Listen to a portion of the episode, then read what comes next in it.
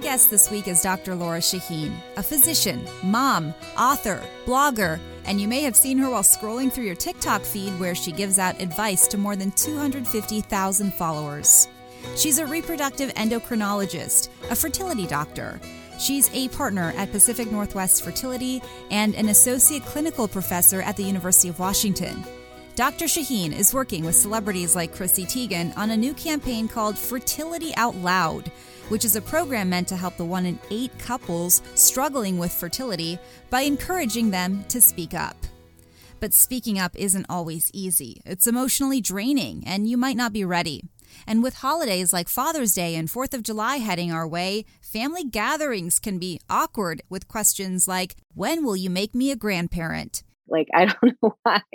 In like a situation where we're just chatting, things come up like, oh, when are you having kids? Or, um, or if you have a child, well, when are you going to give them a sibling? You know, like it's an automatic, like it has to happen.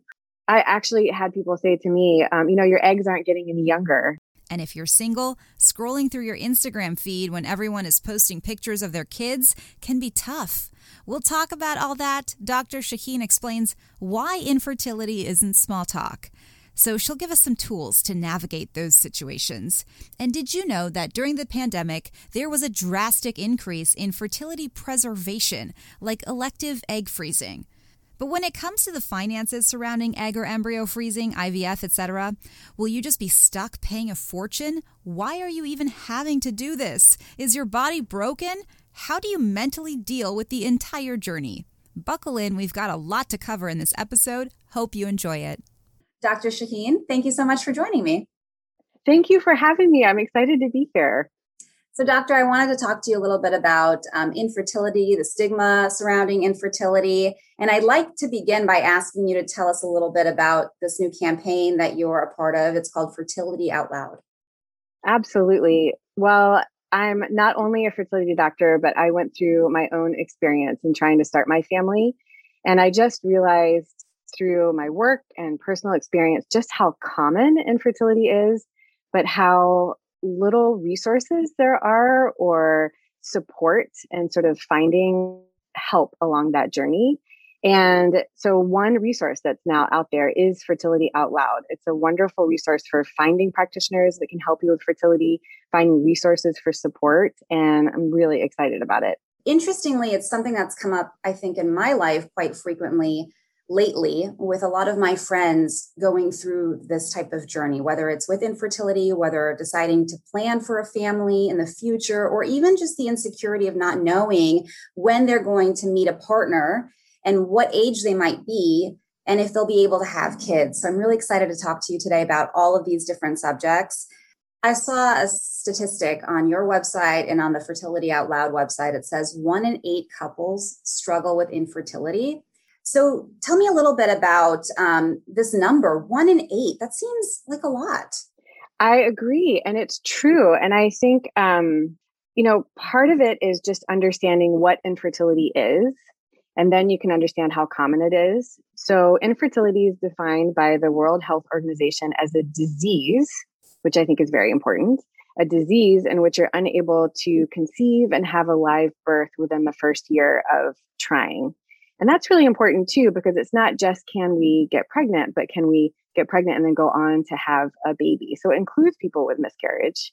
And, uh, you know, a lot of people will not have infertility. So I think it's important to also give accurate information. So 85% of people will conceive within the first year of trying. Um, so it's really these 15% of people that don't. And there's other reasons to seek help maybe even sooner than a year. I think that's something that's really important to talk about. You know, this year of trying is assuming that it's a heterosexual couple, first of all, and there's lots of different ways to build a family. It's assuming that the couple um, is able to try, which you should never assume because there's lots of things to kind of consider. And then also, it assumes that uh, the woman is having regular, predictable menstrual cycles, which means regular, predictable ovulation.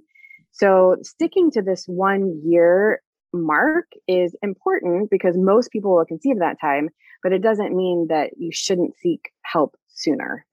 As I was researching a little bit about you and infertility as a whole to prepare for this podcast, there are so many different topics surrounding infertility. But I think one thing that is very thematic is that it's very difficult to speak about infertility. And I know that you mentioned um, fertility out loud and this idea of just talking more about it.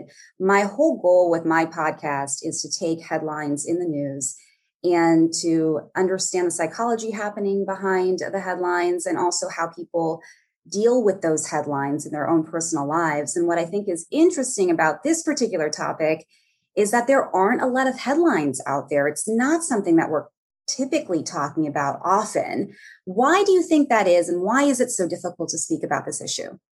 Because there's an assumption that we're in complete control of our fertility. We are taught in middle school and high school health class that it is so easy to conceive that we have to worry about conceiving when we aren't ready and that we have access to birth control methods.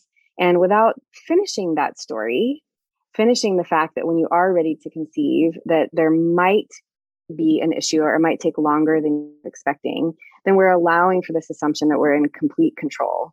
So when you do find yourself being that one in eight couple that's having difficulty, that is not the narrative that you've been taught or assumed or seen in movies or on TV shows.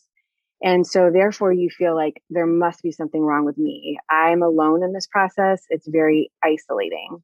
And one thing that's wonderful is that people have started talking about this, you know, on social media. There's a little bit more about it in um, some of the mainstream films or TV. And then you have, you know, celebrities like Chrissy Teigen, who's a part of Fertility Out Loud, coming out and sharing their very personal stories to say, hey, I am beautiful and successful and you know achieved all of these things in life but yet i can still have a miscarriage too. I can still tr- struggle to build my family. And so then everybody says can feel a little bit like wow i'm not the only one and it's obviously so difficult to speak about things that are not going well in your life, especially when you're a public figure. A lot of people just find this whole thing stressful. Can you talk about how stress and infertility go hand in hand? Absolutely. You know, it's sort of the chicken or the egg. Does stress cause infertility or does difficulty building your family cause stress? And I think you can't really pull it apart because I think it's all intertwined and there's a huge mind body connection. And so I don't tell my patients, don't stress because then they're going to stress about stressing and it's just going to spiral. What I say is we all need to work on stress management and mindfulness tools and self care, whether you're trying to build your family or not, because we all need practice in this. And I often describe to my patients, and just visually, this really helps me. Imagine two people at a bus stop, and they're both stepping into the intersection, and a bus almost hits them. The person who has practiced mindfulness or breathing techniques or is in therapy is going to recover from that really intense burst of cortisol and sort of stressful moment quicker than the person who hasn't put that work in to really practice self care. So they're both going to have the same experience, but the person who has worked on these really important tools is going to have a shorter impact of the cortisol and the stress, and it just helps them move on faster. That analogy just kind of really helps me when I'm thinking about it.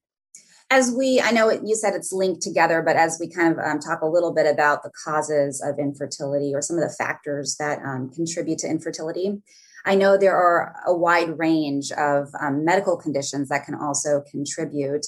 Um, but I do want to ask you how that plays also a factor in the emotional toll of infertility, right? Because I don't want to focus on each individual health condition because then we could spend hours talking about it. But um, just this concept of already, you know, if you are dealing with some sort of um, medical condition, already that is stressful. And then it kind of all culminates in this more difficult challenge of infertility. Right. I think a great example of what you're talking about is maybe male factor infertility. So, um, we sort of in society can assume that if there's something wrong with a couple sort of trying to conceive, well, it must be the woman's fault. but at least 30% of the time we find a male factor, meaning um, it's very rare to have absolutely no sperm, but like a lower count or a low motility or something like that. But in those instances where it really is a really strong male factor, like there are rare cases where there's azoospermia, there's just no sperm in the ejaculate, and that couple is trying to navigate and consider their options. There is a huge emotional impact on everybody involved, but specifically the male partner. You know, that is not a part of his narrative kind of growing up and not thinking about fertility and not thinking about being able to have a child in the natural way. And I know you can't see it, but I just put up air quotes because the word natural is so um, difficult to define. And um, and so um, I would think that that's going to add many, many layers. And so that, or maybe a couple where the female partner has blocked fallopian tubes. You know, the only reason that they're going through IVF or having to, you know, do fertility treatment is because something that she has no control over, but it's with her anatomy. And there's a sense of guilt like, gosh, we wouldn't have to do this if it wasn't for me, if my body wasn't broken. And I put that in air quotes too. Um, and so that's another reason why it's so important to find other people that you can share the emotional impact for this and find that support that you need. I want to dive a little bit more into that because, um, and you've touched on this in a few of your answers, but this idea that, especially for women, um, that fertility is so linked to their identity. And, you know, when you're younger, um, there is a lot of conversation surrounding not becoming pregnant when you're young and the stigma surrounding that. Um, perhaps in your 20s, you're the most carefree. I know that I'm in my mid 30s and a lot of my friends and I have had the conversation about family planning. I um, am not married and I don't have children yet. So I wonder when that time is going to come and will I be young enough to have children? And then I have another subset of friends who are trying to become pregnant. They're going through infertility issues. And then I have other friends who are older and have said to me, I accept that I will not have my own children naturally.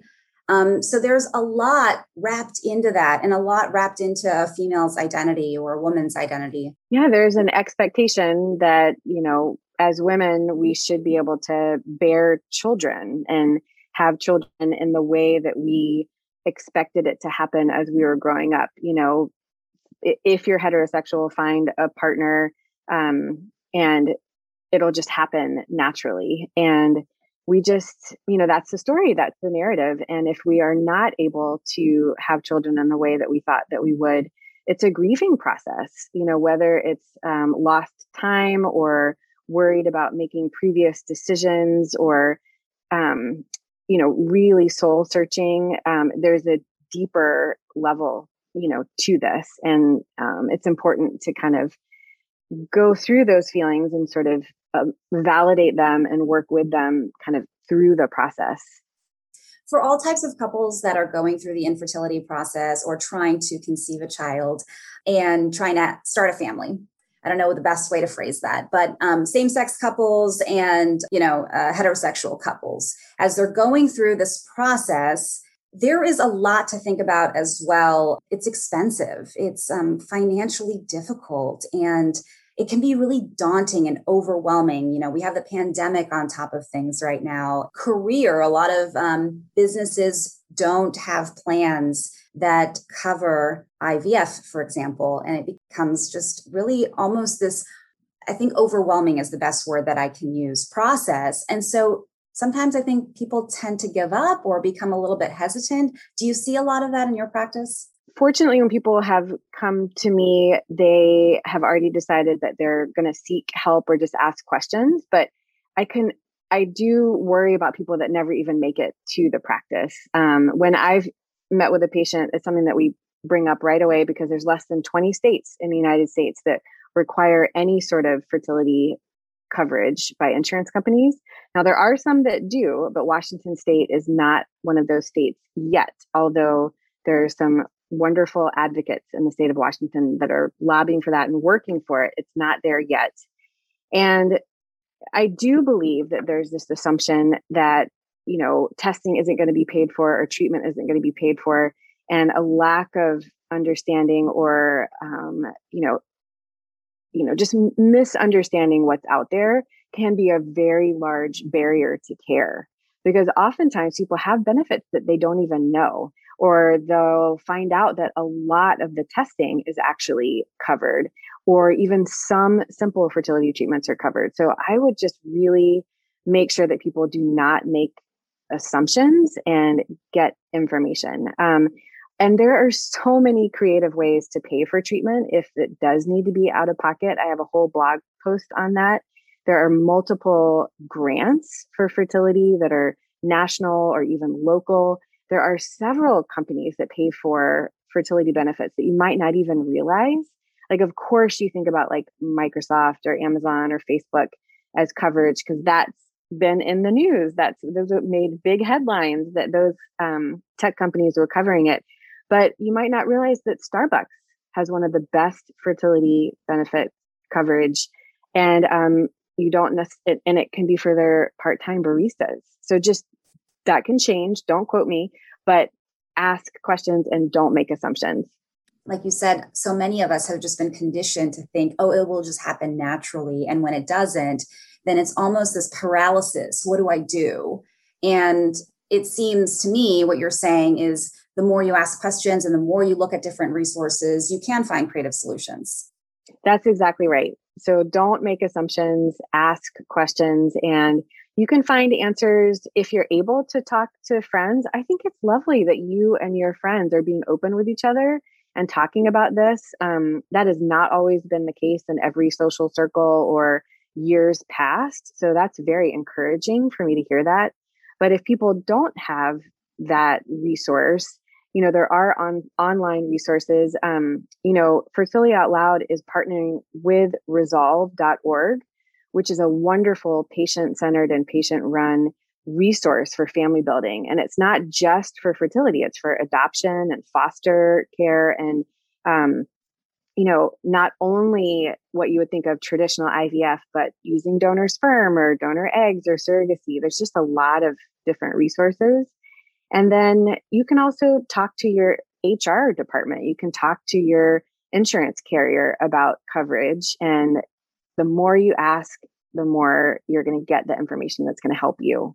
What's been interesting to me as I get older and more of my friends are starting to have families, and I'm thinking about that as well, is that there is so much of an emotional impact in that journey leading up to having a child, no matter what happens with it, right? I think sometimes we say to folks, oh, well, um, you know, my mom had three miscarriages and then she had me. And so, but you don't really analyze and really sit down and think about, well, that was still a journey as well. And that still might have been very difficult, you know, even though in the end they do now have a child.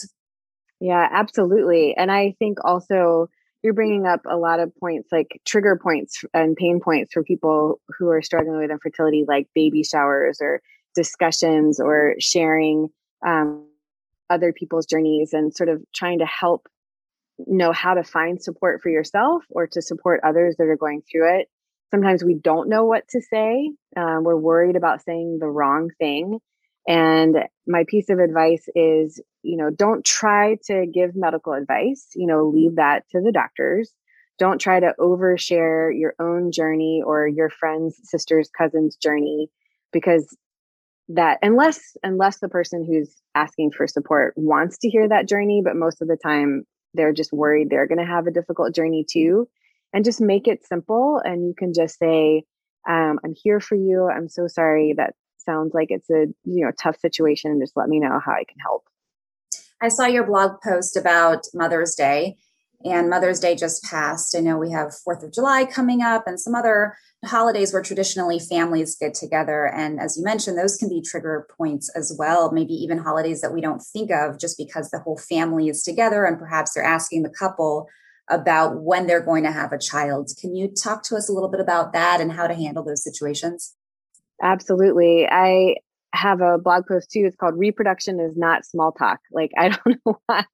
In like a situation where we're just chatting, things come up like, oh, when are you having kids? Or, um, or if you have a child well when are you going to give them a sibling you know like it's an automatic like it has to happen or sometimes you know i actually had people say to me um, you know your eggs aren't getting any younger you know to imply like i better you know get on that or being married for a year like okay when are the kids coming when are you going to make your mom a grandmother just all of these things come out and i really think you know people truly don't realize how hurtful this is but they have no idea what that other person has gone through, whether it was a miscarriage last week or their second failed IVF transfer. Or so I just encourage people to just find something else to talk about. You know, um, you know, we're not really traveling these days, but you know, if you could go anywhere, where would you go on your next vacation? Or where was your last vacation, you know, before the pandemic? Or what book are you reading? And then if you're that person who's fielding these kind of um, you know, like uh, reproductive comments. You know, there's many different ways to handle it. You could be completely blunt and just be like, you know what, um, we are trying. It's actually quite difficult. I really don't want to talk about it right now, and I'll come to you if I am. But you know, just I'd really rather talk about something else.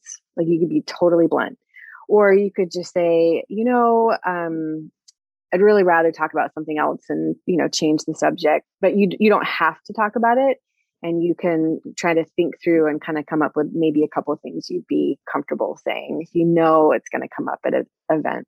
So let me ask you this: What is the sweet spot? We want to talk about infertility, but sometimes it can be incredibly uncomfortable. And then on top of that, as you said, it's not small talk. So, what is the sweet spot then? Where do we have this important conversation, make people feel safe in that conversation. Yet we also respect that maybe at the family barbecue, it's not a great idea to ask when someone's going to have their third kid.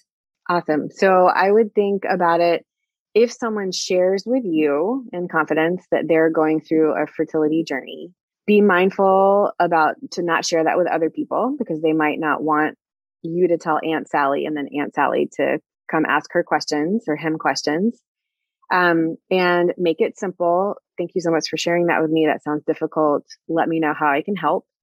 And you might just check in with them every once in a while, not pry, but you just might say, Hey, how's it going? Do you want to talk? And if they're like, Oh, I don't really want to talk right now, great. Give them space. Um, if you're that person that is going through infertility or miscarriage it's very personal what's right. Some people are just live an open book. You know, I um, have patients that just share everything and that is right for them.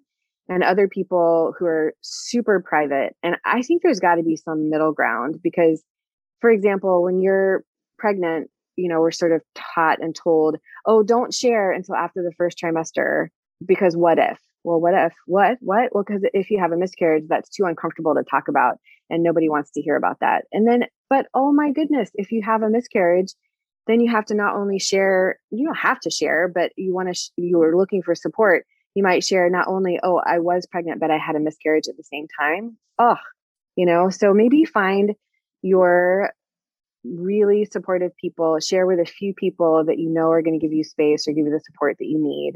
And um, you can find support in some pretty interesting ways if it doesn't feel good to be finding that in close friends or family because there's a lack of boundaries, right? So, one on one therapy is amazing. Group therapy through resolve.org, which they're now doing virtual because of the pandemic, it's free and you can hop on a Zoom call and find people all over the country that have similar stories and find that camaraderie. And it's really amazing support. Um, and then there's a lot of social media groups that, you know, you have to find that right balance. Sometimes those chat rooms are helpful and sometimes they're they can not be so helpful. So that could be another resource if you find the right one. You said um, the pandemic has allowed for virtual groups and meetings. What has the pandemic done as far as um, couples seeking help? You mentioned some support groups, but on the flip side, I could see how it would be very difficult to go through a pandemic and be dealing with infertility issues at the same time. Personally, um, in our practice, we've seen a lot of people that are seeking fertility help right now um, for lots of different reasons. Um, actively trying to conceive, maybe doing some fertility preservation like egg freezing or embryo freezing people have taken a little bit of a pause. They're not as busy as far as travel, whether it's work or pleasure. So they, and they're thinking through their life goals. And they also have been very honest. They're like, it's so much easier to go through an IVF cycle when you're not having to make up excuses to leave the office. So there's lots of um, activity and people really seeking fertility care right now. And as far as support, people are still able to find that all of the things that I just mentioned, like one on one support, therapists are doing an amazing job switching to, you know, Zoom or team meetings in order to respect the pandemic, but also give that mental health support. And then the virtual and online support groups are just fantastic. And you mentioned um, online and all these, you know, it depends a little bit kind of what forum you're on, but I know you are very active on TikTok and I saw you have about 250,000 followers. How has that changed the narrative, especially for younger men and women? Yeah, so um, I have been on social media for a few years, mainly Instagram and Facebook, and I really gave TikTok a try about a year, year and a half ago. And it has been such a fun, creative outlet. Um, honestly, in the pandemic, a way to connect with people, a way to continue the education because I couldn't give as many talks, you know, as I was used to. And um, it really has reached a little bit of a younger crowd but I will say that there are a lot of people in their 30s, 40s, 50s, and even more on TikTok. It is not just dancing teenagers anymore. And TikTok is really trying to foster an educational piece. And they, I'm a part of this creator network where they really want us to create medical, accurate, evidence based, you know, education on TikTok. And it's pretty fascinating. Um, it's fun. I like TikTok, so I will have to go through all your videos because I saw there's a lot. So um, I saw that actually on King Five we did a story on the rise in egg fertility. Uh, excuse me, um, egg freezing. What have you seen in terms of egg freezing during the pandemic and people putting off having a family? I think that um, people do fertility preservation, which could either be egg freezing or freezing embryos with a you know an egg and sperm together. Um, and I would say there's definitely a rise in it. And it's for so many different reasons. I think for some reasons, I mean, the sort of narrative is, is that a typical egg freezing patient is a, a career driven woman who, you know, wants to focus on her career um, and, you know, put off childbearing. And studies actually show it's really that most women just haven't found that right partner. They found that right partner. They might have started their family earlier. Um, and so, in that narrative, and what I've seen a lot of are people who are sort of saying, Gosh, I'm not sure when the pandemic's going to be over. I'm not sure when I'm going to find a partner. That seems like it's going to be even harder as people aren't getting together in a typical way. And so they're like, I want to take advantage of this now and not feel so pressured to feel like I have to find that life partner. I can understand that. Um, Dr. Shahine, before we wrap this up, I just wanted to ask you this is a typical question we ask in news whenever we're doing an interview. So it's just to ask you if there's anything I haven't asked or anything else that you want to share that you think would be relevant to this conversation. No, well, I very much appreciate coming on here to talk about fertility and miscarriage and especially support because infertility is more common than we think and it can be surrounded in shame and it doesn't have to be. And so the more we talk about it and share and help each other find that support, the better we're all going to be. And so thank you for the opportunity. Thank you for being on the podcast. That's it for this week's episode. Once again, that was Dr. Lora Shahine, a fertility doctor with offices in Seattle and Bellevue. And you can find links to Dr. Shahine's practice and blog in our show notes. You'll also find links to some financing and grant options. Some nonprofits help finance all or part of infertility treatments. I'm Jessica Janner Castro, and you've been listening to the Mindful Headlines podcast. My goal with each episode is to understand how our minds influence current events so we can better understand our world inside and out. Make sure to subscribe for more episodes and please share with your friends and family. See you next time.